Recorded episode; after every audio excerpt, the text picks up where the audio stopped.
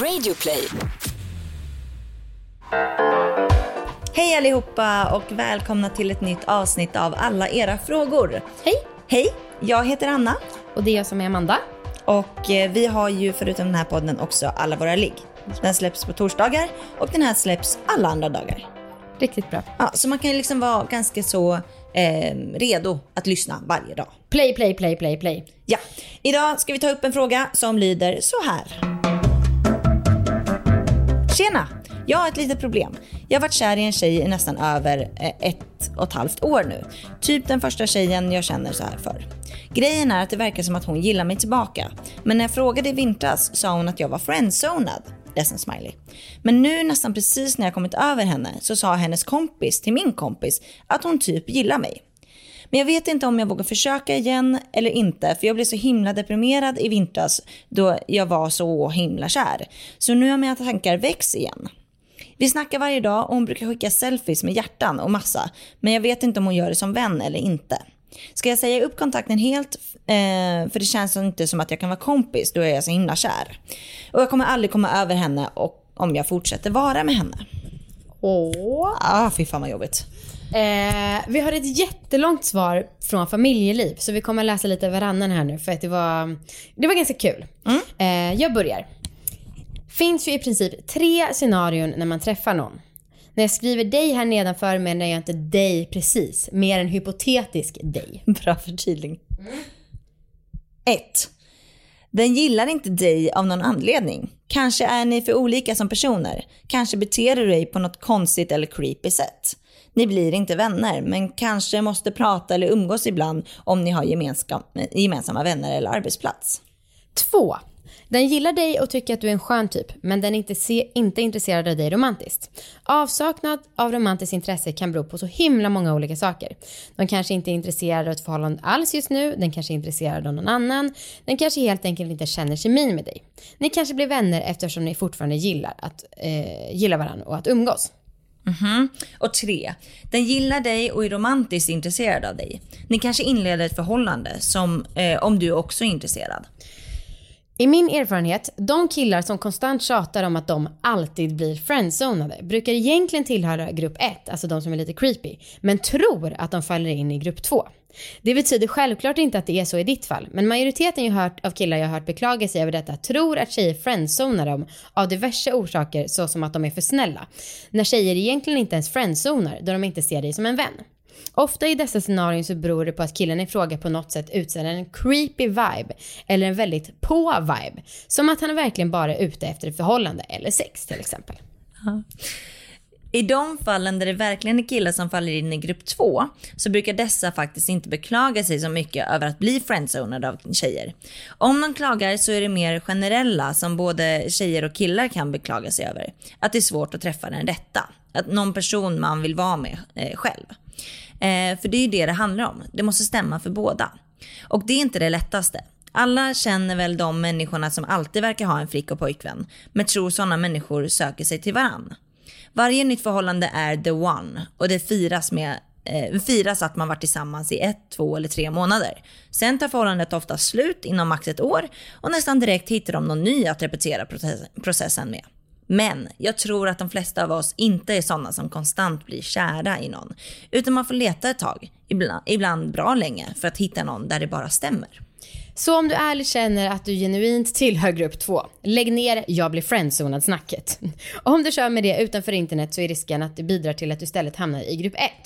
Då någon gnäller om friendzone så ger det som sagt riktiga dålig, då, riktigt dåliga vibbar. Du kan också fundera över om du vågar ta chanser. Vågar put yourself out there så att säga. Jag var kompis med en kille i två år och gillade honom egentligen mer än som vän.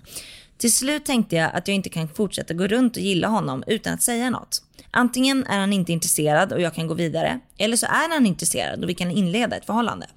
Det visade sig att han inte var intresserad. Han var faktiskt inte ens heterosexuell. Hade jag vågat ta chansen tidigare hade det gått mycket smidigare. Så, summa summarum. Fundera över vilken grupp du ärligt tillhör. Är det den gruppen som tror att de blir friendzoned men egentligen på något konstant sätt stöter bort folk? Så det kanske är läge att göra en självrannsakan och ändra på sitt beteende. Vårt svar till slut. ja. Vilket jävla inlägg, herregud. Men jag tog med det för jag kan, alltså jag håller nog med. Ja. Eh, förutom att nu var det faktiskt, det verkar som att den här tjejen hade sagt till killen som skrev till oss att du är friendzonad. Ja. Vem säger det till ja, någon det ens? är helt sinnessjukt. Ja. Ehm, skulle det vara så att eh, hon liksom utnyttjar honom, Mm. alltså hänger med honom, teasar, Vill ha lillfingret. då stör jag ihjäl mig. För att jag, sånt kan jag liksom, ja, det, jag stör ihjäl mig. När man vet att så här, den här personen är troligtvis skitdeprimerad över att eh, jag bara vill vara kompis. Och, då vill, och jag vill ändå ha dig på sidan. Nej, inte, inte okej. Det... eh, jag säger inte någon vem det är, men någon har varit så förr i tiden. Eh, och jag tänker så här att eh, om kompisen nu är en ärlig och snäll kompis, då kan han väl diskutera lite med henne. Eller honom. Mm. Ehm, men sen så också, han säger ju så här uppenbarligen att han inte kan fortsätta umgås för att han är så kär. Och då så har han ju faktiskt inget att förlora på fråga. nej. För då är det väl bara, om det är så att hon inte är kär i dig, då så får du väl sluta umgås för att du måste komma över henne. Och om hon är intresserad, ja men toppen. Ja, jo men verkligen. Det är verkligen det lättaste svaret. Vi går vidare tycker jag till expert eftersom att vi tog så långt svar på familjeliv. Ja. Ja, och även här är det kanske lite tveksam expert. Eh, det är från en blogg och en som reflekterat kring det här med friendzoning i kyrkan. Ja, ja. Ser att just i kyrkans sociala värld är detta ganska vanligt. För om man blir intresserad Av av en. man har satt i vänfack eller om man blir intresserad av en- en som själv satt en i vänfacket så är det svårt att komma ur det sen. Tycker själv att det är ganska intressant att betrakta det sociala spelet, hur det funkar i olika sammanhang i kyrkan. Hur man lär känna varandra, umgås, visa intresse och så vidare. Mm, fortsätter så här. Jag har många gånger blivit friendzonad för att man är en social och trevlig grabb som brinner för att lära känna och träffa både nya och mer bekanta människor. Och jag är nog den bästa på att sätta tjejer i friendzonen för att man träffar många människor regelbundet. Det blir i mitt fall väldigt enkelt att både vara kräsen om en tjej inte uppfyller mina krav och att inte ha större problem att leta vidare i kyrkans sociala värld.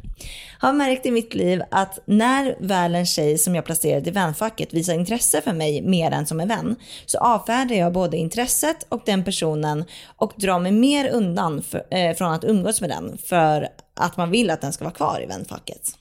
Det är klurigt på båda hållen. För om man blir intresserad av en person som man satt i vänfacket och umgås med så är det svårt att visa det för den personen om den har satt den i samma fack. Har nog för många gånger skippat att göra något mer av det när man väl märker att intresse börjar väckas för den som man har i sitt lilla vänfack. Det är nog så att jag tänkt att man kan förstöra vänskapen med den personen man väl visar intresse. Kanske varit rädd att få samma respons som jag ger till de tjejer jag placerat i det facket. Mm. Tror att man även sätter människor i friendzonen för att man är rädd för att man inte ska duga eller att den duger som partner. Då är det säkert, säkert att sätta personen i vänfacket. Men vad är det man brukar säga? Vågar man inte chansa eller ger en chans så finns det en risk för att man ska för, eh, så att det finns en risk för att man ska förlora så vinner man inget heller. Så, vad har du på att förlora på om du vågar visa intresse? Wow, jag tycker att den sista meningen eh, kunde varit hela svaret på det här avsnittet som var väldigt Verkligen. långt. Vi hörs imorgon. Ja, hej då.